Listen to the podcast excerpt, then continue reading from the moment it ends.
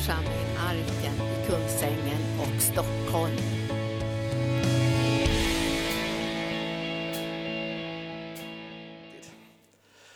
Ja, det är härligt. Kul att se er. Skärtorsdagen, vilka namn vi har på våra dagar och helger. Skärtorsdagen. Och vi är här. Och imorgon är det långfredagen och det hörde vi, den viktigaste. Och sen kommer en lika viktig till, påskdagen, eller hur? När han uppstod. Tänk att vi lever i en tid när vi helt öppet och helt seriöst och helt på ett allvarligt andligt sätt får fira Jesu död och uppståndelse, det som skedde för 2000 år sedan. Det är på riktigt. Det är på riktigt. Och när vi firar det så firar vi något som lever idag. Han lever idag. Och det vet vi när vi firar långfredagen, så vet vi att han lever. Så det är inte det att vi sitter här och gråter, liksom, utan vi vet vad han gjorde. Vi vet att han uppstod och vi vet att han lever idag. Och det är det vi tror på. Och det är egentligen nyckeln till allt vi tror på. Allt du tror på, allt du går och kämpar med, kokar ju ner någonstans till att Jesus lever. Eller hur? Annars så kunde man ju släppa de bekymren och fundera på det. Men någonstans så kommer det fram till att Jesus lever och hela mitt liv går ut på att komma så nära honom som möjligt. Få del av allt det han har gjort för mig, så mycket som möjligt av det. Och på något sätt under min livstid hinna förstå allt vad jag var tänkt att jag skulle kunna göra. Det är egentligen det det handlar om. Så när vi sitter här ikväll så är det liksom ytterligare en lektion i vad Jesus har gjort i våra liv och vad vi kan göra för honom. Det är ju därför vi är här. Vi är inte här för att, för att bara liksom sitta och ha någon gemensam hobby som vi pratar om. Vi är här för att vi ska utvecklas. Vi ska gå framåt. Vi ska, I hans kraft ska vi vandra framåt. Ditt, dina kommande nästa 12 månader ska vara härligare än de förra. Dina nästa veckor ska vara häftigare än de, för, de senaste veckorna. Dina nästa dagar ska vara mer kraftfulla än de dagar du har bakom dig. Ja, säger du, det kanske inte är så svårt. Nej, men det är så ibland. Man går upp och ner. Men med Jesus så går man hela tiden uppåt på något sätt, även om det, det sviktar. Så att vi är här därför att det finns något mer. Han har gjort något, han har dött för dig. Han har betalat priset för de flesta av dina problem. Dina setbacks, dina misslyckanden, de har han redan burit, de har han redan tagit på sig. Och vi måste komma till ett stadie där vi inser det, så att vi inte går under varje gång något händer. För Jesus har redan gjort det. Han var 2000 år före dig och fixade de, de sakerna.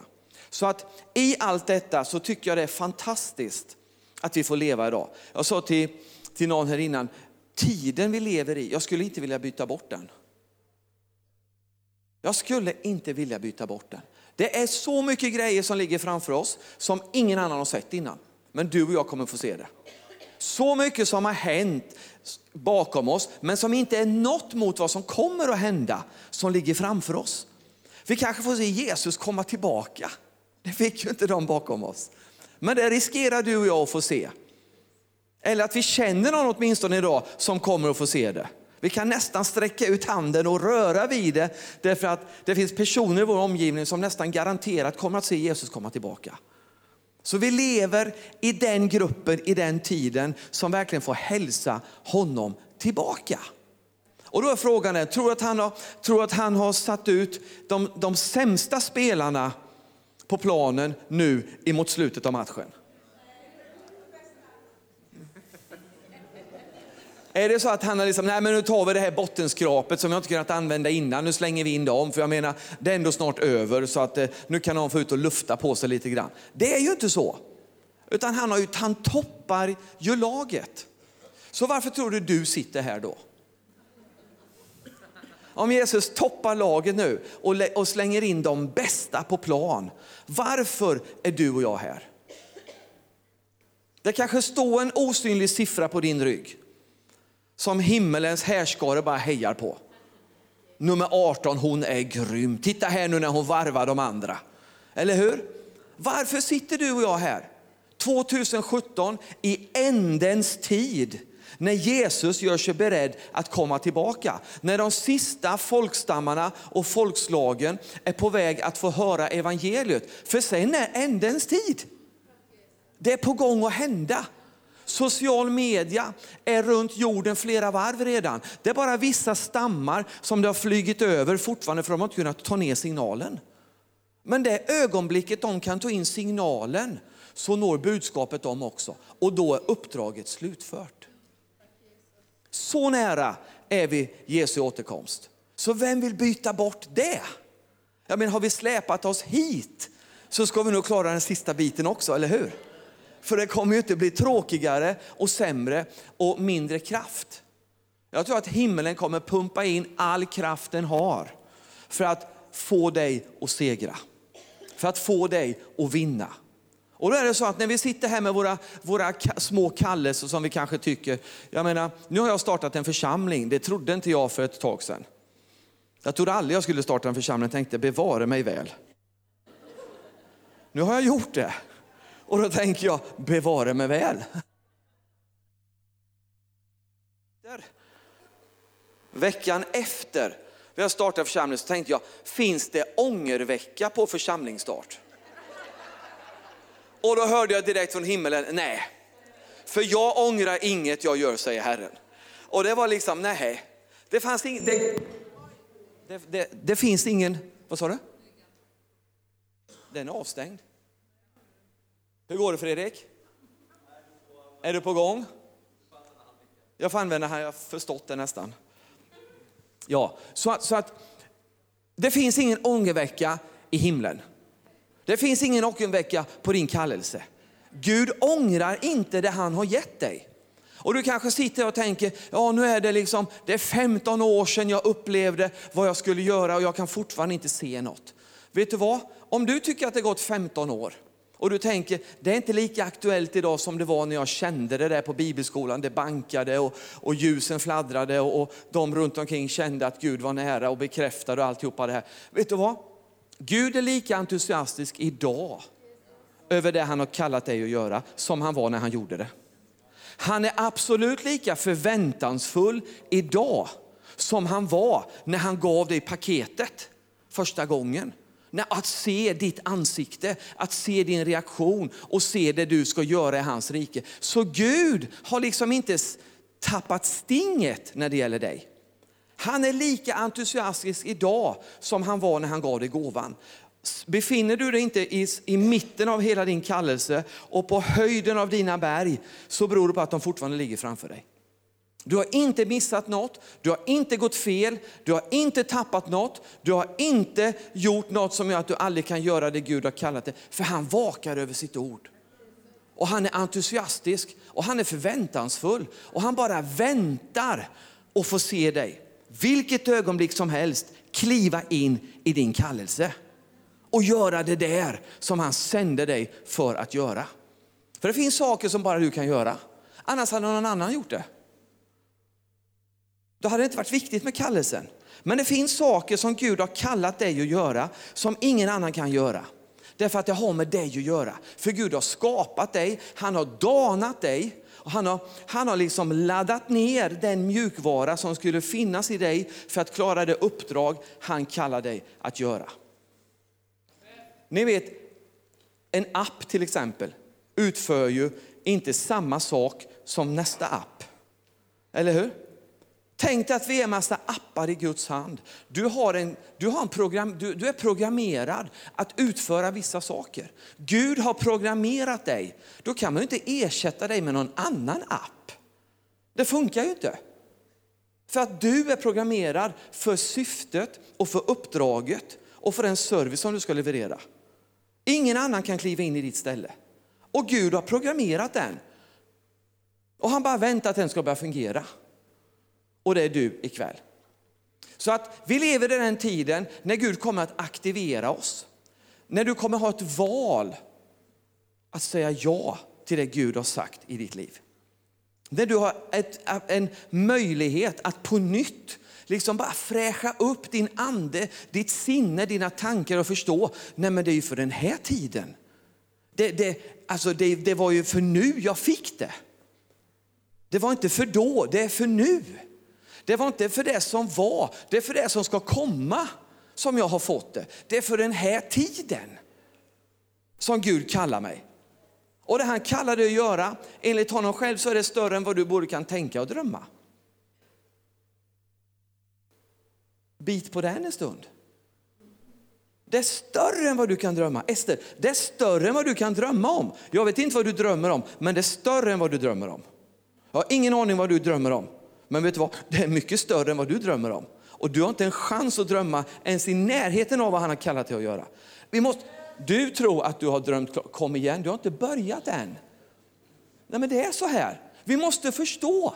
Gud kallar dig. Han kallar dig. Och han har inte kallat dig till åskådare. Det får de göra som har gått före.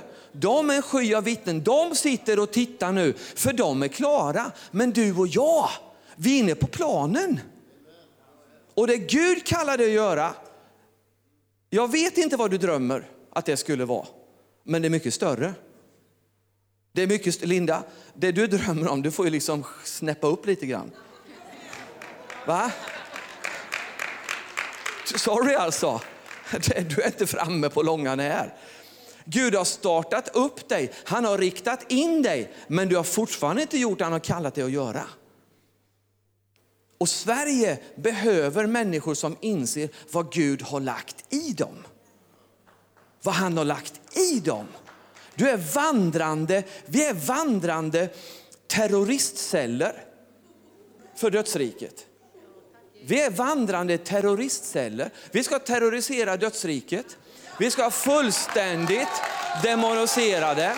Vi ska avslöja och vi ska förstöra och vi ska liksom bara fullständigt utplåna fiendens gärningar.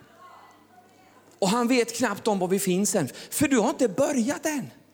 Gud har laddat dig med detta. Du sitter liksom som, bara som en tickande bomb och när signalen kommer så är du redo på dina fötter och bara kicka till därför att det är den du är. Och nu helt plötsligt så kanske livet kan få lite mening. Exakt. Nu vet du varför du är företagare, nu vet du varför du är hemmafru, nu vet du varför du, du vet varför du lever. Du vet varför du går i skolan, du vet varför du går i bibelskolan, du vet varför du skriver musik. Du vet varför du är som du är. Så är det. Så om du ibland inte kan förstå dig själv ens, så beror det på att du kan inte ens drömma vad Gud har tänkt. Hur ska du då kunna förstå? När du inte ens kan drömma för att det är så mycket mer. Kapaciteten i dig är så mycket mer. Och sen har han laddat dig med sin helige ande. Samma ande som uppväckte Jesus på tredje dagen. Samma ande som när stenen rullades bort och Jesus ropade Lazarus kom ut. Samma ande som bara kickade in och Lazarus kom ut.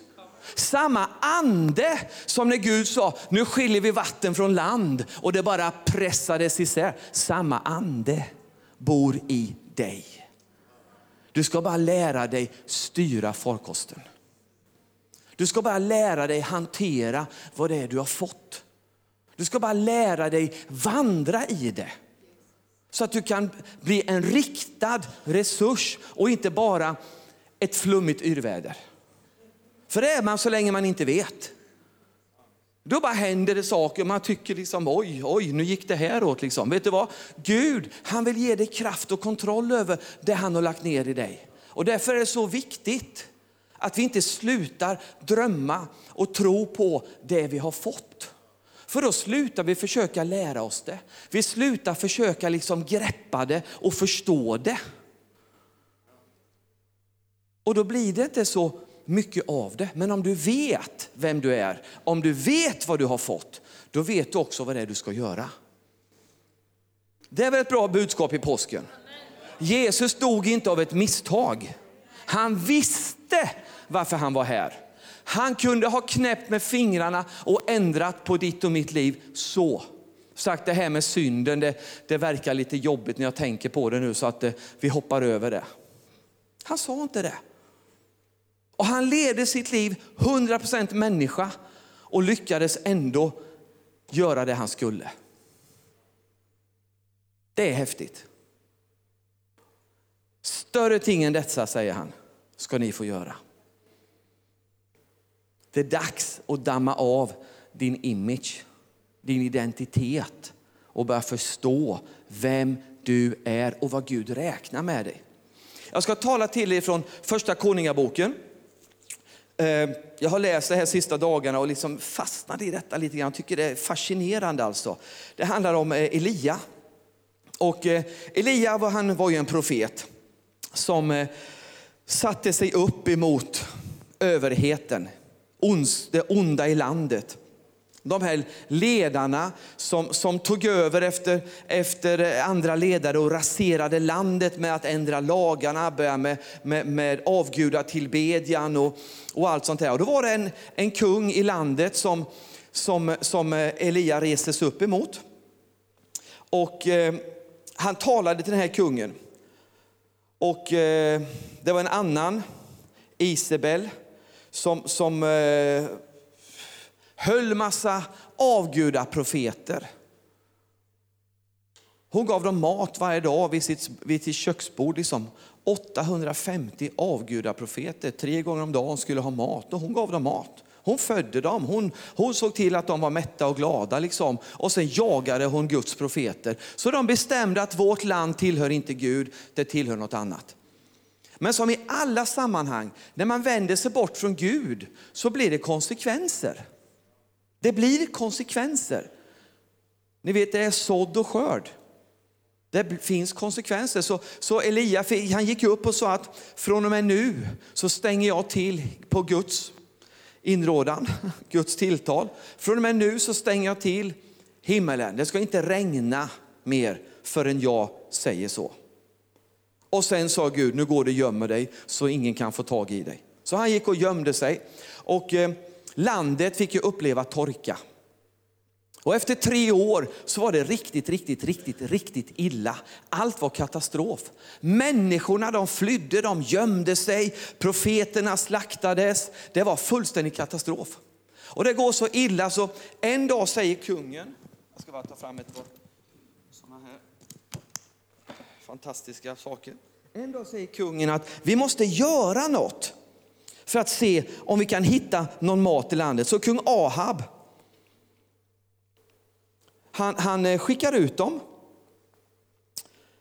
Och eh, ja, han sa till sina, till sina två huvudtjänare, den ene Obadja, och den här Obadja var ju en, det visste inte kungen, men han var ju en, en rättfärdig man. Han hade gömt undan hundra profeter som inte konungen och de här andra ledarna visste om. Han har gömt dem i två grottor och han höll dem med mat i hemlighet. Så det var liksom en gudsman som ändå var vid hovet. Så han säger till den här, till den här Obadja att, eh, att eh, du och, eh, och ska vi se vad han heter här nu. Gunnar, vad heter den andra? Mm, Ahab, just det. Ahab på ena hållet och Obadja åt andra hållet. De delade upp landet för att söka om de kunde hitta något att äta. Och de sa, det är så katastrof i det här landet. Så vi måste fara genom hela landet och se om vi kan hitta något grönt. Det fanns inget grönt i landet. Om vi kan hitta någon grästorva eller något ställe i landet där det fortfarande är grönt. Så vi kan ta det och ge till våra boskap så vi slipper slakta alla kor och hästar och mulåsnor. Så att vi måste, det, är, det är katastrof nu. Vi måste fara genom landet kors och tvärs och leta om vi kan hitta något grönt. Något liv kvar. För det var helt dött i landet. Tänk dig ett land som är så dött så att konungen talar om att nu måste vi bespeja vårt land en gång till och se om vi kan hitta någon grön liten gräsmatta någonstans som vi har missat. För vi har tagit allt vi har, men kanske finns något vi har missat. Så han säger till det här då, som delar upp landet mellan sig. Eh, Abab åker åt, det, eh, rider åt ena hållet och Obadja med sina män åt andra hållet och börjar genomsöka landet. Och när Obadja då är på väg så kommer Elia och visar sig för honom. För Gud har sagt till Elia, gå till Ahab och eh, det ska börja regna igen. Så Elia kommer och visar, nu har de letat efter honom i, i över tre år. Så när Obadja ser honom så känner han ju igen profeten, men han blir livrädd. Han blir livrädd när han ser profeten. För att det här är ju orsaken till, tycker alla i landet, varför det är så illa som det är. Man, man, man, glömmer bort att det är konsekvenserna av sitt handlande som har gjort att det är illa. Utan man skyller på profeten som talade om att det fanns konsekvenser och från och med nu slutade det regna. Så det var honom man jagade istället för problemet. Och nu dyker då den här profeten upp på vägen som ett spöke ur en garderob. Och den här Obadja han blir livrädd. Och, och eh, Elia han hälsar på honom. Och eh, eh för Obadja kände igen honom, föll ner på sitt ansikte och sa, är det du min herre Elia? Han svarade honom, ja, gå och säg till din herre, Elia är här. Vilket budskap. Gå och säg till din herre, Elia är här. Och då blev han riktigt förskräckt. Han sa, Elia, på vilket sätt har jag förbrutit mig mot dig? På vilket sätt har jag gjort dig så illa så att du vill göra mig på detta sätt? Eftersom du nu vill att jag ska gå till Ahab och låta honom döda mig. Vad har jag gjort dig för ont? Eftersom du vill döda mig genom att be mig gå till Ahab och berätta att jag har sett dig. Hur kan du ens be mig om något sånt? Vet du inte att vi har genomsökt detta landet i tre år? Vi har invaderat våra grannländer i sökande efter dig. Och när vi inte har hittat dig där så har de fått svära eder på att de aldrig har sett dig i sitt land. Land efter land runt omkring oss har fått svära eder på att de inte har sett dig, att de inte gömmer dig, att du inte finns i deras land. Och nu kommer du så att jag ska gå och säga att du är här. Han kommer ju döda mig på fläcken, för han kommer tro att jag ljuger. Och om han inte gör det och han följer med mig hit, så vad vet jag, Gud kanske tar och flyttar dig till någon annanstans, för det brukar han ju tydligen göra. Hur kan jag lita på dig? Så jag kan inte gå och säga till Ahab att du är här. För Gud flyttar ju runt på dig som en gubbe liksom överallt där han vill. Så imorgon kan du vara någon annanstans. Vad ska jag säga då? Han kommer döda mig på fläcken. Så det här var, liksom, det här var en statsangelägenhet. Det var torka i landet. Det, var, det, det höll på att ta över. Och nu letade man efter små gröna, fortfarande tuvor med liv i. Och det, det, det kan vara som i Sverige. Det är fullständigt dött. Men vet, letar man så kan man fortfarande hitta gröna små fläckar. Eller hur? Och till och med en ogudaktig konung vet att det måste finnas liv någonstans. Vi måste ut och hitta det. Det kan inte vara helt kört. Det kan inte vara helt kört. Han visste ju inte om att, att det fanns hundra profeter gömda i, i grottor och att, att Gud hade sparat ytterligare 7000 man liksom för sitt rike. Så att det var ju inte dött på det sättet. Men rent fysiskt sett så var det dött i landet. Så nu kommer Elia och visar sig för denna stackars eh, Eh, Eh, mannen då, som med fruktan för sitt liv ska rida tillbaka till sin herre och säga, jag har hittat honom. Vem då? Elia. Du förstår, kungen kommer ju, han har bränt hela statsbudgeten tre år i rad på att hitta denna profet. Han har startat krig, han har hotat grannländer, han har invaderat, han har vänt upp och ner på allt. Orsaken till varför de har torka och nu kommer han och säger, jag ska träffa Ava. Hälsa Ahab, jag ska träffa honom redan. Så sant Herren lever så ska jag träffa Ahab redan ikväll. Idag, säger han till, till sin kompis här som ska tillbaka och berätta detta. Och ja, han, han, han, han lovade ju vid Gud, så på något sätt så, så Obadja han säger, ja, jag får ju tro på dig. Så han med risk för sitt liv så rider han tillbaka till Ahab och berättar, jag har hittat honom. Eller han hittade mig, eller hur det gick till, men jag har sett honom och han vill träffa dig. Så att de träffas. Jag tycker det är för häftigt. Om Herrens ande skulle rycka bort dig, jag vet inte vart, när jag går, när jag går från dig. Och när jag kommer till Ahab och berättar, då skulle han döda mig när han inte finner dig. Alltså vilken, vilka logiska tankar. Tänk om jag sa det till dig, vänta här då. Ja, men jag väntar här Stefan. Ja, men hur kan jag lita på det? Herrens ande kan ju rycka bort dig när som helst. Alltså det var ju, han levde i den fruktan att Herrens ande skulle rycka bort profeten. Och den här profeten var ju väldigt flyktig tydligen, för när nästa profet tar över och, och, och får manteln, Elisa, så får han ju manteln och, och han får ju se hur Elia försvinner, Gud rycker bort honom.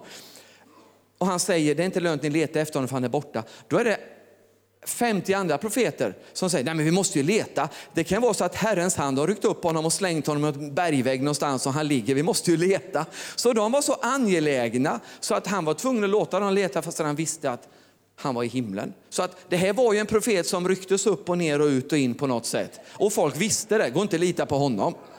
För när han kommer i anden, då är han borta. Inte i andligt utan fysiskt. Så att det går inte att lita på honom. Så att det var ju verkligen märkliga tider. Och jag tror vi ska få se sådana tider. När Guds ande kommer vara så utgjuten. Vi har haft bönemöten hemma nu sedan, sen i, i januari. Varje onsdagkväll. Eh, och vi är ett 50-tal som samlas varje onsdag och bara ber. Och de senaste onsdagarna, det är märkliga fenomen alltså. Folk berättar hur de lyfter från stolarna när vi ber. Och de får liksom bli nyfrälsta som blir helt förskräckta. Rätt vad det är så lyfter de från stolen och får liksom ta tag för att hålla sig kvar. Märkliga saker. Så att det är ju, det är ju nästan ett, ett, ett uppryckande. Det lyfter lite i alla fall, men de försvinner inte än. Vi kan inte räkna bort dem på fikat än, utan de är kvar och fikar. Men det, det lyfter i dem. Och jag tror att det är det vi är på väg till. Du kommer att få uppleva saker som du inte ens kunde drömma om. Och människor kommer bli så van vid att du är så märklig och håller på med så lustiga saker som kommer säga, ja, ja, men det är Ester. Det går inte, hon kan vara någon annanstans imorgon, det vet vi inte. Herrens ande kommer över henne, sen är hon i Afrika. Ni vet, jag tror på att det kommer att hända. Så det här var sådana tider. Men i alla fall, nu kommer Ahab och ska träffa profeten. Och eh, nu börjar ju det stora dramat här. När Elia utmanar Ahab. Och eh, Elia säger, det är inte jag som drar olycka. Ahab säger, Elia, är du här? Du som drar olycka över Israel. Elia svarade, det är inte jag som drar olycka över Israel, utan du och din fars hus. Ni övergav ju Herrens bud och följde efter balerna. Men sänd nu bud och samla hela Israel till mig på berget Karmel tillsammans med Bals 450 profeter och Aseras 400 profeter, de som äter vid Isabels bord. Då sände Abraham kring bud över hela Israel och samlade profeterna på berget Karmel. Elia trädde fram inför folket och sa, hur länge ska ni halta på båda sidor?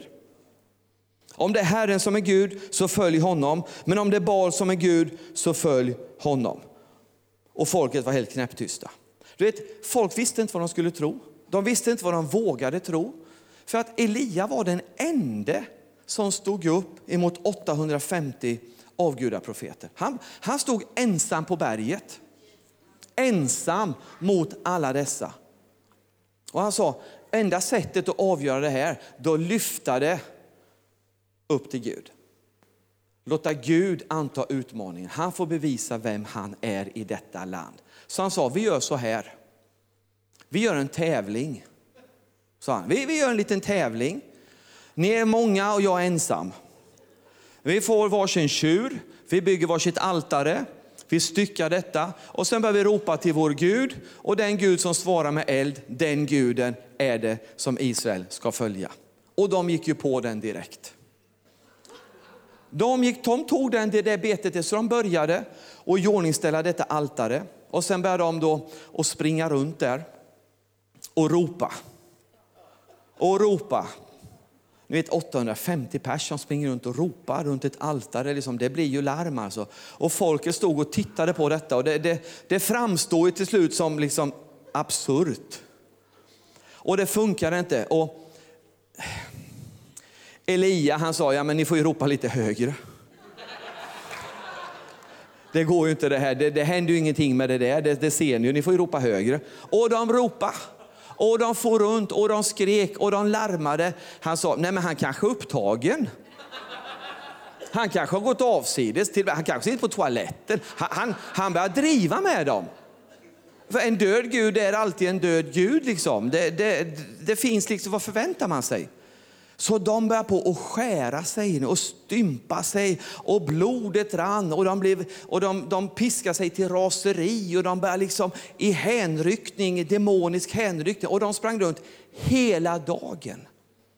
Förstå vad hesa de var efter ett tag. Och vad dammigt det var och vad körigt och, och, och, och riskigt det var. Det var ju fullt, och han satt ju och bara tänkte, käre tid alltså, att de bara orkar. Och folket gav ju upp också, de brydde sig inte längre. Stod. De brydde sig inte längre för att det var för mycket liksom. Och när de var klara och allt var, de gav upp. Så sa Lea, okej, okay, nu är det min tur. Så han sa, för fram min oxe, han slaktade oxen, han byggde altaret, han återupprättade altaret som brukade vara. Han byggde med tolv stenar, Israels tolv stammar. Han gjorde det som han skulle, han återställde altaret. Han styckade den här, den här tjuren, la på altaret. Och sen kallade han fram då, jag vill ha vatten sa han. Jag vill att vi dränker det här med vatten. Ni vet, det var vanligt sådana här tempelsammanhang att, att eh, man, man, man fintade folket. Man hade altare och sen så började man ropa om eld. Så satte folk under altaret och, och, liksom och blåste eld så det började brinna. Och sen blev folk fascinerade över att åh, det börjar brinna. Liksom. Så att de höll ju på med mycket sånt där i templen. Så Elias sa, nej san, ingen ska komma efteråt och säga något. Nu dränker vi det här altaret, så sitter de under det så dör de. Kan de inte simma så dör de. Vi dränker detta altaret med vatten. Samtidigt så var det det mest dyrbara som fanns i landet, vatten. Så han la ju verkligen på altaret. Det var inte bara liksom ett havsverk. Han byggde ett dike runt altaret. Fyllde det med vatten, hällde tre gånger och dränkte alltihopa med vatten. Och det var riktigt genomsurt. Så är han redo att börja be. Och, och, han ber en kort bön. Jag läste någonstans det var 68 ord om du vill anteckna det, kan vara viktigt. Men i alla fall så, så han, han började be.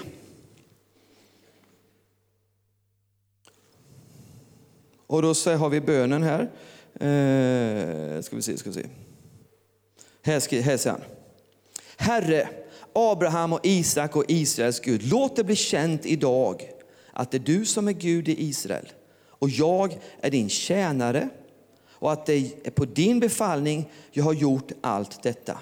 Svara mig, Herre, svara mig, så att detta folk förstår att det är du, Herre, som är Gud. Och omvänd du deras hjärtan. Då föll Herrens eld ner och förtärde brändoffret. Veden, stenarna, jorden och torkade upp vattnet som fanns i diket.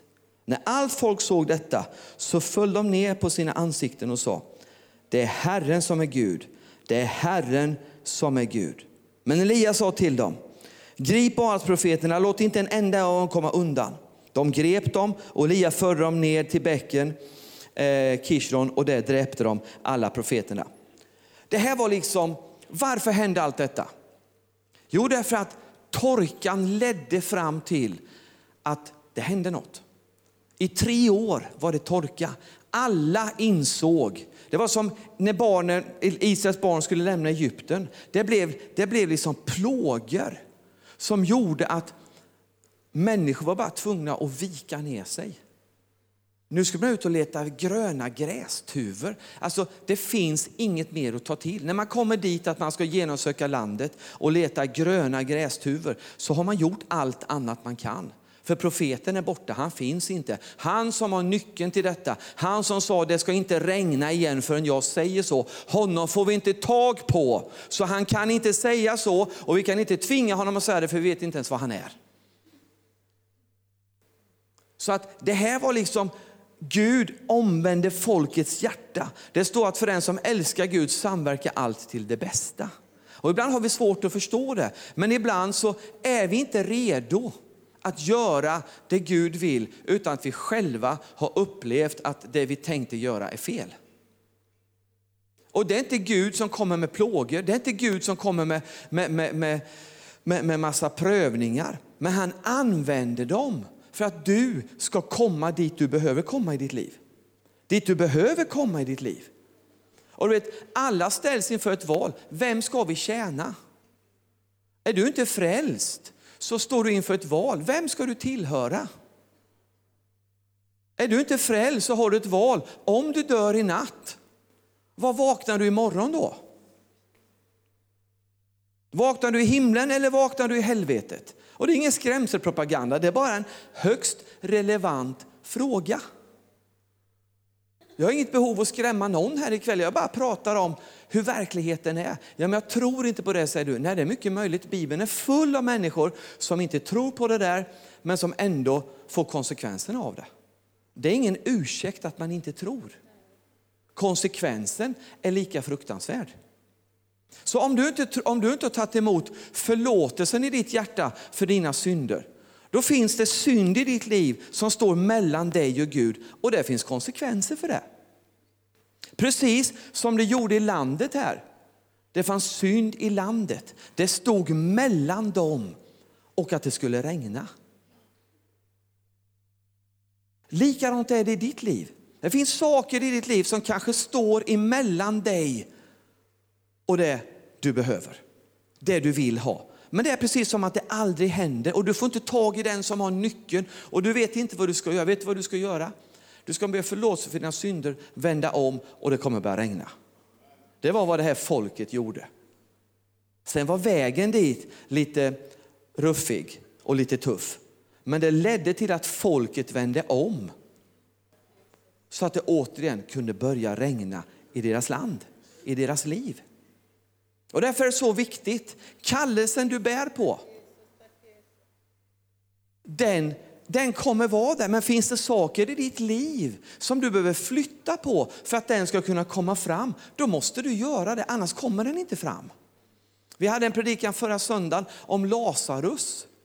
Det är fantastiskt att Lazarus kom tillbaka, men hade de inte flyttat på stenen så hade det inte hjälpt att han kom tillbaka till livet. Han hade dött av svält där inne, för han hade inte kommit ut. Ja, det är märkligt, här väcker de upp mig, men sen är det en sten jag inte kommer igenom och sen har han dött en gång till. Så det funkar liksom inte. Det hjälper inte om inte du flyttar på det som står i vägen. Och sen kan det tyckas att ja, men det är så fruktansvärt och de skriker så högt, de här basprofeterna, jag vet inte om jag vågar flytta på dem. Vet du vad? Du har inget val. För det är de som gör att det inte regnar i ditt liv. Det är de som gör att det inte regnar i landet. Det är de som gör att inte du upplever det du ville uppleva, trodde du skulle få göra. Därför att du behöver flytta på det. Du behöver göra upp med det. Och sen skriker de och skränar och slår sig och skär sig och håller på och bär sig åt. Det är klart de gör, det är ju det enda de kan göra. Tänk om de inte hade flyttat på stenen för Lazarus. Så patetiskt. Här kommer Gud och väcker upp honom. Vad skulle det hänt? Eller hur? Så när skedde miraklet med Lazarus? Var det när Jesus sa att han skulle gå och väcka upp Lazarus? Eller var det när han bad? Eller var det när han förklarade att Lazarus bara sover? Eller var det när han sa att Lazarus kom, det kommer inte sluta med döden? Eller vad var det? Eller när var det? Miraklet skedde när de flyttade på stenen. För att undanröja de det som stod emellan för att han skulle kunna komma. Där skedde miraklet. Man kan sjunga om det, tala om det, bedja om det, predika om det, men inget händer för man flyttar på stenen. Ingenting händer av det som behöver hända om inte du tar tag i det. Kallelsen i ditt liv, den ligger där, den är levande, den är kraftfull, den bara väntar på att få kicka in. Men det finns saker som du måste föra tillbaka in i ditt liv. Det finns saker som vi måste föra tillbaka in i Sverige igen. Det är riktigt illa. Det är riktigt illa. Men vet du, Gud talar. Gud talar. Det var så härligt. En av, en av våra bedjare i församlingen, de ringde mig i, i, eh, när den här terroristattacken hade varit. Det var ju på eftermiddagen någon gång. De ringde mig på kvällen och sa Stefan, vi sitter här, jag och min fru, vi sitter här och vi är, vi är helt omskakade. För vi sitter för varje morgon så ber min fru till Gud om vägledning över vad vi ska be om under dagen. Och då skriver hon ner på en lapp vad vi ska be om idag. Och fredag morgon så hade hon gjort samma lapp och på kvällen satt de och tittade på den här lappen när terrorattacken hade varit. Och mitt på lappen så står det med stora bokstäver, bed mot terrorangrepp. Så Gud väckte upp dem innan det skedde. Hur hade det skett om inte de hade bett? Hur många fler väckte Gud upp i det här landet att bedja den dagen mot terrorangrepp som gjorde istället för att det kunde bli en fullständig katastrof. Nu blev det katastrof ändå för de som drabbades. Fyra döda, massor med skadade. Det kunde ha varit 400 döda. Det kunde ha varit ett helt kvarter bortblåst om det varit illa. Det kunde ha hänt saker utöver vad vi kan ens fantisera om. Men Gud gav instruktioner till människor som började be innan de visste att det skulle hända ens. Det är det jag pratar om. Det finns gröna plättar i det här landet. Det finns det. Det finns profeter undangömda. Det finns de här 7000 som Gud har sparat åt sida och du är en av dem. Men nu är det dags att du börjar kliva fram. Hela den här historien handlar om att de behövde regn i landet. När detta var undanröjt så heter nästa kapitel slutet på torkan. Hur det började regna. Himmelens fönster öppnade sig. Och det började ösa ner. Så mitt budskap till dig är väldigt enkelt. Det är din tid nu. Det är din tid. Jag vet inte vad du har i ditt liv. Jag vet inte vad du har för omständigheter. Jag vet inte vad du går och bär på, tänker på, kämpar med eller drömmer om. Jag vet bara att det du drömmer om, Gud har mycket större planer. Det du kämpar med, det har Jesus redan tagit. Din kallelse, den ångrar han inte. Uppdraget är nu. Framtiden är din. Jesus är på väg tillbaka. Och vad tänker du göra i allt det? Han har kallat dig. Och det gäller var och en här är kallad. Och om du fortfarande inte tagit emot Jesus i ditt hjärta så är du här ikväll för att göra det. Inte för att jag ska bli glad, inte för att någon annan ska räkna någon statistik, utan för att Jesus kallar dig att komma loss ur allt det där. Så att du kan börja leva det liv han har tänkt att du ska leva. Du har ett liv du ska leva. Det handlar inte om att överleva, det handlar om att leva. Det handlar inte om att klara det, det handlar om att leva det. Och Jesus kallar dig. Jag tror att han vill förlösa något över oss här ikväll. Därför att det finns en fortsättning på det, den här helgen. Det finns ett liv efter den här helgen. Och det kan bli starten för dig att kliva in i det han kallar dig att göra. Kliva in i det. Inte bara titta på det, läsa rapporterna, glädja dig, utan bli en del av det. Precis så som Gud har tänkt att du ska bli. Det här är din tid. Det här är din tid. Vi startar en, en församling nu i Uppsala som heter E-church. Varför det? Jo, för att det är vår tid att göra det. Det är nu det skulle ske, annars hade det skett. Alltså jag kan ju, det, det är nu det ska ske. Ja, men kan en affärsman starta en församling? Ja, tydligen. Vad ska jag säga? Jag är lika förvånad som du. Vad står det i Bibeln? Ingen aning, det får Gunnar svara på. Men han ser lugn ut fortfarande så att vi, vi tar det som ett gott tecken. Vet du vad? Gud gör allting nytt. Han gör det på ett nytt sätt. Han gör det med de väckelsen som vi är på väg in i. Den kommer du inte kunna hitta i några arkiv. Det kommer inte vara så.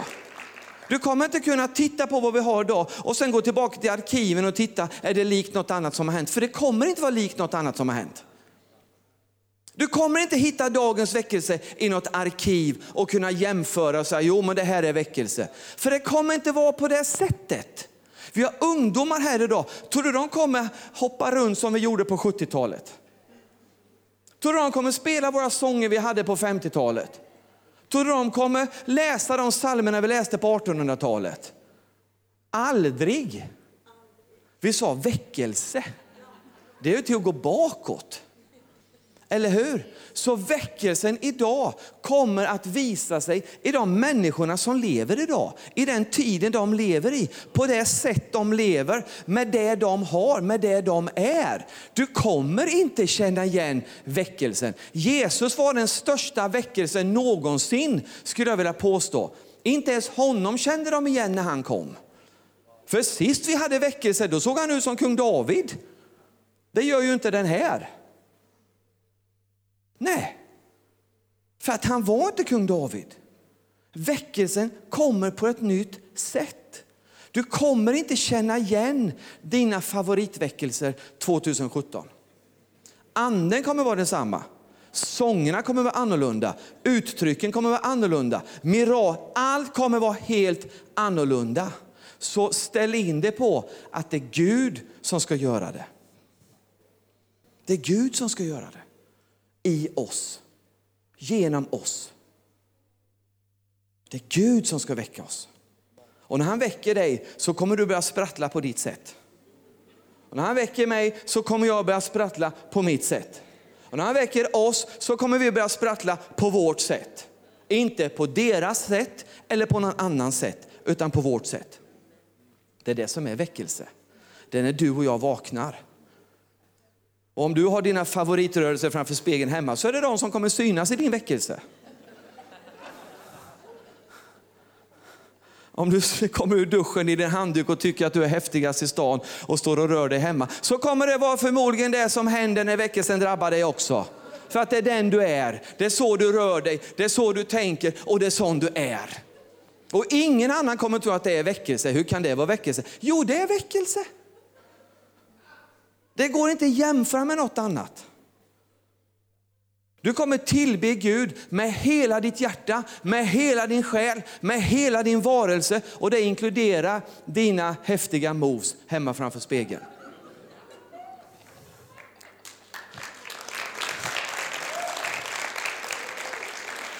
När, ingen, när du inte tror att någon annan ser. Problemet är att när Guds ande kommer över dig så struntar du i att någon annan ser. Det är det som är problemet. När Gunnar står där. Då blir det uppenbarat för oss alla. Så är det. Så därför blir det så svårt när man ska bedöma väckelser utifrån vad som har varit. Man måste se på det som kommer. Och det viktigaste är att ur ditt innersta ska strömmar av levande vatten flyta fram. Allt annat är fullständigt oväsentligt. När du undanröjer det som är i landet som hindrar regn, då bryter strömmarna fram och det börjar flöda ur ditt innersta. Från pingstdagen så har vi ett flöde på insidan. Det finns ingen väckelsens ande, det finns en helig ande. Och han har vi redan fått. Och när vi förlöser vår längtan och vår, vår åtro till att få uppleva hans liv i oss, så bryter väckelsen loss. Det är inget märkligt fenomen som man ska studera. Det är något man har inom sig. Det är något man släpper på, det är något man släpper till, det är något man släpper fram. Det är en längtan till Gud som manifesterar sig i att du låter honom göra något i ditt liv. Det är det, kära vänner, som är det viktiga. Och jag har upplevt nu den här bönen vi har nu på onsdagskvällarna. Jag ska inte säga att vi har väckelse, men vi har fått tag på något. Vi har fått tag på hungern efter väckelse. För det är också ett steg i våra liv, att vi börjar hungra efter den, att vi börjar längta efter den. Jag pratade med min fru häromdagen och vi sa, det är märkligt Stefan, sa hon, att man kan komma till ett stadie i sitt kristna liv där man börjar längta efter mer. Man, man är ju alltid ett stadie där man är glad efter det man har och tacksam. Men ett stadie när man inte bara är glad och tacksam, man börjar längta efter mer. Och man vet knappt vad det är. Man vaknar på morgonen och längtar efter mer. Och man känner, Gud hur ska det gå till? Alltså, jag är inte värdig men jag längtar efter mer. Kan du ändå göra ett undantag och ändå göra något i mitt liv på något sätt? I någon kant. Snälla Jesus. Du vet, man försöker med allt. Därför att man längtar efter något mer som man har fått tag på. Och det är, jag skulle säga att det är en halv väckelse. Det är en halv väckelse och börja längta efter väckelse. För de flesta människor de längtar inte efter väckelse, för då har de sökt den. De pratar om den, de hoppas den ska ske, men de har inte börjat längta efter den än. Men när du får nåd från himmelen att börja längta efter det du behöver. När Gud låter en längtan drabba dig efter vad han vill göra. Då är du på rätt väg. När Gud lägger en längtan i ditt liv så att du ska längta efter något som han vill ge dig. Det är en halv väckelse. Och jag upplever att vi är i det stadiet av att vara i en halv väckelse. Nu går det inte att predika om halva väckelser, men det är ett, det är ett fenomen. Det, det, det, det, det, det, det, är en status när man har halv väckelse, så man åtminstone längtar efter väckelse. Och inte bara hoppas eller ja kanske och i min tid kan jag få uppleva. Man, börjar, man, man tar inte ett nej som ett svar. Gud, jag längtar efter väckelse i mitt liv. Och senaste tiden, när vi sitter vid frukosten, jag, jag och Kristina och äter frukost, så, så hon äter sina tråkiga ni vet, så här mys, torra mys. Jag fattar inte, men hon tycker det är gott. Och jag har mina ägg och bacon. Så sitter vi där och pratar. Och, och, och liksom, en sak har vi gemensamt, oavsett frukosten. Då, frukosten. Det är att vi längtar efter något mer. Vi längtar efter något mer. Och vi delar in veckan i, i två, liksom, före och efter bönemötet. Liksom. Och sen finns det så att vi överlever genom att vi har gudstjänst på söndag, så överlever vi till nästa bönemöte. Men vi längtar efter, och man vågar inte vara borta. För att det kanske nästa gång det händer, det kanske smäller till något. Och då vill man ju inte vara borta. Då tycker jag att man kan konstatera, då har man fått en längtan på insidan. En helig längtan som man inte är beredd att bara sopa bort. För Gud, så här nära har jag aldrig varit i mitt liv att få väckelse. Jag tänker inte ge mig, jag längtar efter den. Du måste sända den, jag vill ha den, jag söker dig, jag bankar. Du har lovat att då ska du öppna, om jag söker ska jag finna. Du har sagt att vi ska ropa för då ska du svara. Och det är vad vi håller på med. Och vi känner att den här gången släpper vi inte. Fattar du? Om du får leva ditt liv och uppleva en väckelse väckelse i Sverige. Vi har startat en liten församling i Uppsala. Den ser liten ut. Jag, var, jag, var, jag känner mig som pastorn i, i, i, i Afrika. Jag hade en kampanj, en kampanj, i Kenya och jag hade en liten pastor. Han var, han, alla, var, alla de andra pastorerna var så arga på honom hela tiden. För han bara retade dem. Alltså, han bara visade sig. Han hade finaste kostymen, han, han var kortast men var längst. Liksom. Han var, han var, liksom, han var toppäpplet i hela regionen. Och varje morgon så skulle han sitta hem till mig. Och sen mitt in i bönemötet så knackade han till på mig och sa, Pastor Edefors, sa han, I have a very small church, but powerful. Det är attityd. Jag har en liten, jag har minsta kyrkan i stan, men den är kraftfull. Va? Det är attityd. Och jag känner, jag känner vi har stått. Och de var så arga på honom. De hörde det varenda morgon. Och de bara, jag såg hur svårt de hade att be liksom, och, och vi skulle välsigna varandra. Och han var den som välsignade alla och var gladast. Liksom. Så vill Gud att du ska vara. Och jag tror vi har startat en, en, en kyrka i Uppsala, en församling i Uppsala. Och så fort jag stänger mina ögon så ser jag en megaförsamling. Och vi har startat en mega, från dag ett har vi sagt vi har startat en megaförsamling och det enda som inte är mega är antalet medlemmar. Men allt annat är mega. Och det är så mega så du anar inte hur mycket mega det är. Sen medlemmarna jobbar vi på nu, liksom. det, det ska upp lite till kanske. Men, men vi är en megaförsamling. För jag tror på att det är så vi måste presentera oss.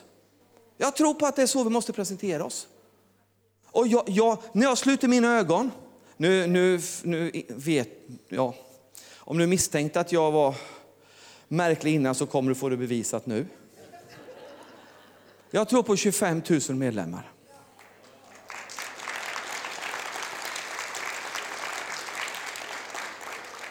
Och det är i första steget. För det vi sträcker oss efter det är 50 000 medlemmar. Och jag vet inte hur vi räknar längre, men, men för mig är det så att om det blir väckelse i Uppsala det är 250 000 invånare, borde inte 20 procent kunna bli frälsta? Det är 50 000 medlemmar. Det är 50 000 medlemmar. Om 20-25 procent blir frälsta i Uppsala, vad ska de? De måste ju gå någonstans. Det är, det är 50 000 medlemmar och sen blir det några till ute kring och det, blir 50 000 medlemmar. Så allt jag tänker, allt jag andas, allt jag planerar för, det är 50 000 medlemmar. Nu vet jag att det kan låta märkligt om jag skulle åka ner i, i, på någon pingstpastorsdag och säga att vi drömmer om 50 000 medlemmar och vi har precis startat. Så skulle de berätta historia om mig förmodligen när de kommer hem. Men jag kan inte rå för att det är det jag har min ande. Varför tror ni den här byggnaden är så mega? Jo, för att det är en megaförsamling. Det är en megaförsamling. Vi måste ju sparka loss de där begränsningarna. Det är en megaförsamling. När ni har åtta gudstjänster om dagen här och har fyllt bot bottenvåningen också med överföring och grejer och överallt, då är ni också 50 000 medlemmar. Vi måste ju sträcka på oss. Om inte vi kan se det, hur ska vi någonsin kunna planera för det? Jag hade en annan predikan, vet jag, ja, en annan predikan om, om, om, om eh, hur Noa byggde Guds ark. Arken. Han fick en beställning och han byggde en ark som passade dem som Gud ville rädda. Han brydde sig inte om att porten vägde 50 ton. Men har du inte tänkt på det Noa? Hur har du mm, det har jag inte tänkt på. För det var inte, han gjorde vad han blev tillsagd. Han byggde det Gud beställde. Han tänkte inte på hur han skulle styra den. Det satt ju inte något ro där han skulle stå liksom och styra. Han visste inte vart han skulle. Han skulle på hans, det enda han skulle göra det var att bygga en ark. Han skulle inte bli kapten. Han, han skulle inte starta djurpark. Eller hur? Det var inte 4H-gård det blev sen. Utan han, startade, han byggde en ark för dem Gud ville rädda. Och då fanns det en liten plats i arken för de små kaninerna som skuttade runt liksom, och skulle ha sina morötter. Och det fanns för den lilla hamsten och det fanns för de stora elefanterna. Men de hade en egen avdelning för de skulle inte trampa ihjäl någon på den här resan. Så de hade ju sin avdelning. Men det fanns för alla dem som Gud ville rädda. Det var inte någon favoritmålgrupp som Noa tyckte de ska vi ta med oss, de är trevliga. Nej, det var de Gud ville rädda. Det var, ingen, det var inte de Noa ville rädda. Så vi kan inte bygga en församling med dem vi vill rädda. Vi måste bygga en församling för dem Gud vill rädda. Och då måste alla få plats. Precis som arken. Här, i Kungsängen. En ark som plats, som har rum för dem som Gud vill rädda. För när den dagen kommer så kommer Gud att föra fram dem. Och då kan ni stå här och räkna in dem. Allihopa. Det är det Gud har bestämt. Så att vi har de absolut mest spännande tiderna framför oss. Det du har sett hittills kommer att förändras. Det du trodde om svensk kristenhet, glöm det. Nu är det du som är svensk kristenhet. Och vad tänker du göra med det? Om det är du som är den svenska kristenheten, vad tänker du göra då? Om det är dig Gud kommer använda för att göra det största frälsningsunder det här landet någonsin har varit med om. Vad tänker du förbereda dig med? Vad tänker du tillåta honom göra i ditt liv? Det är inte det att han inte kan. Frågan är vad får han göra i ditt liv? Gud har inga problem med att, att liksom fylla dig med sin ande och ge dig med allt vad himlen har. Men vad tillåter du honom att göra? Det är egentligen den enda frågan som, som du behöver svara på. Vad tillåter du Gud att göra i ditt liv? Vad tillåter du honom att göra? Och den här kvällen, har jag bara, när, jag, när jag har förberett mig till den här kvällen, du säger det låter som du har förberett dig, men det har jag faktiskt. Så har det varit liksom, vad tänker du tillåta Gud att göra i ditt liv den här kvällen? Du vet vad han gör imorgon. Han tar dina synder. Det firar vi imorgon. Han bär det. Han gör det. Han tar på sig det. Han undanröjer det. Han flyttar bort det ifrån dig. Så det är väl passligt kvällen innan du vet vad det är han gör för dig, att bestämma vad du är beredd att göra för honom. Det kan inte vara mer passligt än en sån här kväll. Att ta ett heligt beslut som får gälla sen. Där du är beredd att på påskdagen när han också uppstår, stå där och bara välkomna honom tillbaka och säga Jesus, nu går vi. Du har några dagar på dig att ställa in dig på den ton Valet, på den våglängden. När Jesus uppstår och försonings, han säger, gå nu ut i hela världen. Gör alla människor till lärjungar. Döp dem. Fadern, Sonen, helige Andens namn och lär dem allt vad jag har lärt er. För jag går till Fadern. Men jag är med er, inte tidens ände. Gå. Det är det enda han har bett oss. Och det är det enda vi ska mönstra in till. Så ikväll, kära vän, så finns det bara en enda fråga du ska svara på. Det är, vad får Gud göra i ditt liv? Sen kan det vara så att det finns saker man inte riktigt vill att han ska göra för att man vill liksom inte göra upp än. Men vet du vad? Varför skjuta på något som han ändå redan vet? Det är inte det att du döljer något för honom. Det är inte det att han inte vet redan. Det är inte det att han inte förstår. Det är inte det att han inte kan. Han vet redan vad du behöver göra för att tillåta honom att göra det han behöver göra. Så det blir patetiskt om han vet det, men du låtsas som att han inte visste det. Han vet ju vad du sitter och håller i din hand. Varför då inte visa honom det? Och bli fri ikväll. Han vet vad du bär på i ditt hjärta.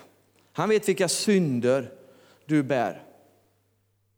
Varför gå då ut härifrån och låtsas som att jag behåller dem lite till? Hur kan du behålla något och gömma något som han redan har sett och vet? Det är bara fienden som lurar dig. När han säger, Stefan, jag vet vad du bär på, lägg det här ikväll, så tar jag det. Så får du gå hem och vara fri. Så får du börja leva det liv där jag kan använda dig. Det du kan börja göra det du ska göra. Åka dit du ska åka.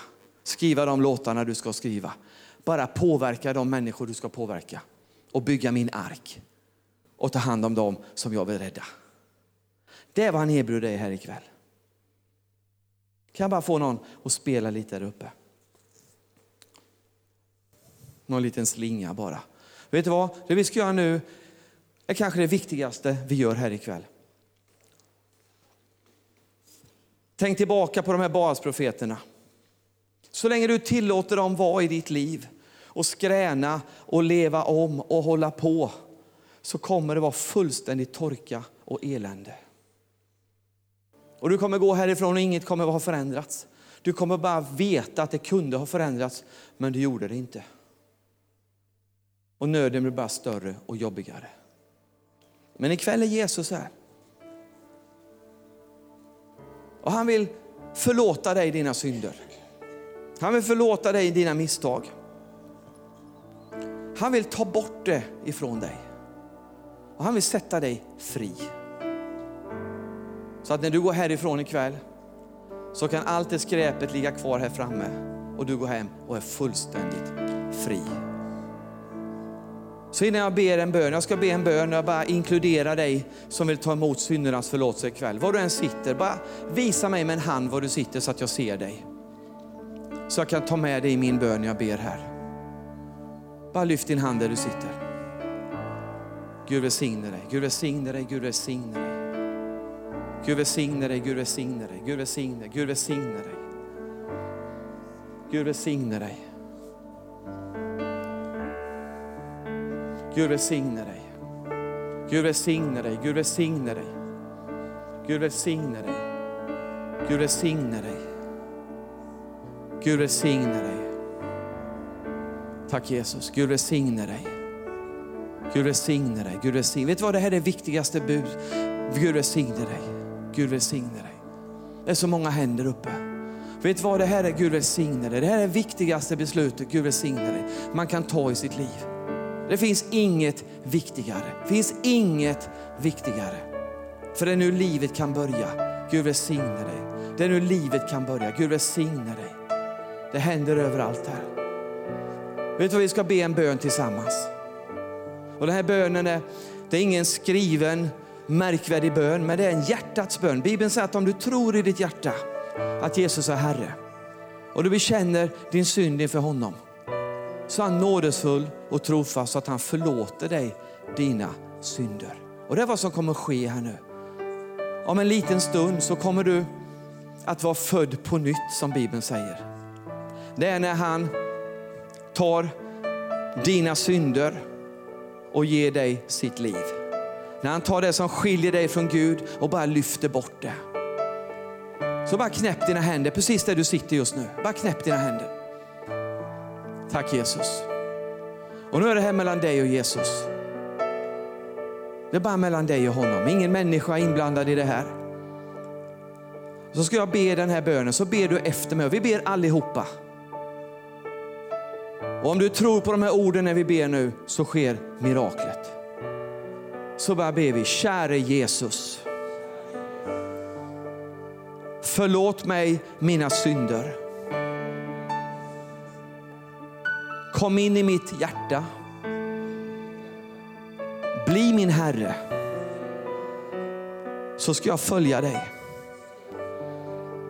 Tack Jesus för att du tar emot mig just nu. Och jag tar emot dig. Amen. När du bad den här bönen så skedde miraklet. Kära vän, jag bad den här för många år sedan. Det förvandlade mitt liv. Jag vaknade morgonen efter och jag bara kände att det var något nytt på insidan. Det var något som inte gick att förklara och det har hållit i sig sedan dess. Så nu när du har bett den här bönen, då finns det ett antal saker jag vill att du ska lyssna på nu, som jag vill att du ska göra. Ett, du ska bedja till Jesus. Du ska bara be till Jesus. Du ska säga Jesus, nu kommer jag, jag vet inte hur man ber, men jag kommer till dig och jag pratar mer med dig, men nu gör jag det Jesus. Vet när du gör det så talar du med Gud. Då talar du med Gud. Skaparen av himmel och jord. Du talar med din far. Nummer två, du ska läsa en bibel. Bara läsa en bibel vad Jesus gjorde när han gick här. För när du läser i bibeln så talar Gud med dig. Så när du ber till Jesus så talar du med Gud. Och när du läser Bibeln så talar Gud med dig. Det är relation. Där börjar ditt liv att växa. Det börjar saker att hända på insidan som bara har legat nedlagda där sedan du föddes och som börjar, börja växa och bära frukt. Och du kommer märka hur saker bara ändras i ditt liv och hur det som var svagt innan blir starkt. Och det som var ludd, hur du, hur du börjar bli någon på insidan. Mannen och kvinnan på insidan kommer att bli mannen och kvinnan på utsidan. Det kommer genomsyra dig. Nummer tre. Berätta för någon vad du gjorde här ikväll. Bara berätta för någon. Vet du vad? Jag bar med den här frälsningsbönen på arken och jag tror det hände något. Jag, jag har bara bestämt mig för att Gud, är med, Gud, Gud bara bor i mitt hjärta. Vet, när du säger, berättar det för någon så kommer du att uppleva kraften av det som hände ikväll. Varje gång du berättar för någon vem som bor i ditt hjärta så kommer du uppleva kraften. Den här förändringskraften, genombrottskraften, den här kraften som bara är allt det där du själv inte klarade av. Kommer du att få bekräftelse och känna varje gång. Och nummer fyra, Hitta en familj som älskar dig för den du är. Det här är, arken här, det är en sån familj. Här kan du vara, de älskar dig exakt för den du är. Vi älskar dig precis som du är på den här platsen. Och vi kommer hjälpa dig att bli den Gud vill att du ska bli. Så nummer ett, be till Jesus så talar du med Gud. Nummer två, läs Bibeln så talar Gud med dig. Nummer tre, berätta för någon vad som hände här ikväll så kommer du få uppleva den där nya på insidan. Och nummer fyra, hitta en familj där du trivs. Det här är en sån familj. Och är du inte i närheten här så kommer någonstans utifrån. Så hitta en sån familj i närheten där du bor. Som tror på samma sak som vi tror här. Predikar samma sak som vi predikar här. Låt dem bli din familj. För de kommer att hjälpa dig att bli den du ska bli. Halleluja. Sen efteråt här så vill vi träffa dig. Du kommer fram så vi vill ge dig en bibel om du inte har det. Och liksom, så att du går härifrån ikväll och är rustad. Har vi biblar här? Okej. Okay. Okej. Okay. Vi har biblar till dig, vi har en gåva vi vill ge dig. Så, så bara ge dig till känna här. Gör nu inte så här att du, du bara drar här ikväll. För att det som händer här ikväll är så mycket viktigare än att du ska dra eller göra någon enkel grej, sorti härifrån. Liksom. Kom fram efteråt, prata med oss, få en bibel och liksom bara låt oss be för dig. Det är så viktigt. Det är så viktigt. Det är så viktigt. Så Gud välsigne dig för det här beslutet. Det bästa, bästa. Ni hörde, ni hörde Sebastian häromkvällen. Vilket vittnesbörd. Gud bara förvandlar hans liv och han har förvandlat ditt liv. Men du måste ta tag i det. Du måste göra något med det. Nu är det så här att det finns ett par saker till jag tänker på här ikväll. Jag vet inte hur många hundra vi är här ikväll. Men vet du vad, om vi bestämde oss om vi klev in i det Gud vill göra i det här landet så skulle vi förändra det här landet. På tre månader skulle det här landet bli förändrat. Vi skulle vända upp och ner på det mesta. Det behövs inte så många. Det var som Gideon när han slog fienderna. De var en halv miljon fiender. Och han slog dem med 300 man. Det var inte snack om någon enhet. Vi måste göra det här i enhet. Nej, han sa, ni som är fega, gå hem, ni andra stanna kvar. Vi går med dem som blir utvalda. Det var 300. Men vet du vad? När de vann seger med de där 300, då kom alla de andra och klev in på sina positioner runt om i landet och intog sina platser. Det behövs inte alla för att slå fienden, det behövs några som går och slår fienden. Sen kommer de andra och intar landet. Det är det som är enhet. Så om vi bestämmer oss att den här kvällen får bli en kväll när du och jag kliver in och säger Jesus, gör det du vill göra i mitt liv. Inte gör det jag vill göra i mitt liv, utan gör det du vill göra i mitt liv. Låt mig bli den du vill att jag ska bli. För att kunna göra det du har tänkt att jag ska göra. Mer än vad jag kan drömma och tänka.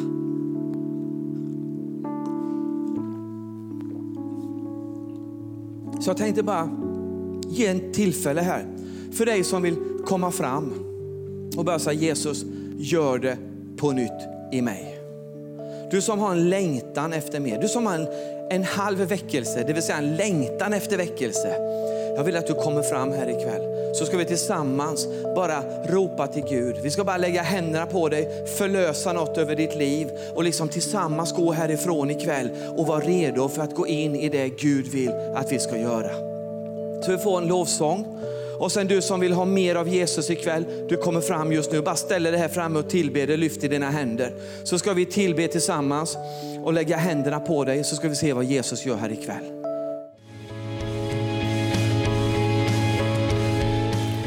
Tack för att du har lyssnat. Vill du få del av mer information om församlingen Arken, vår helande tjänst, bibelskola och övriga arbete, gå in på www.arken.org.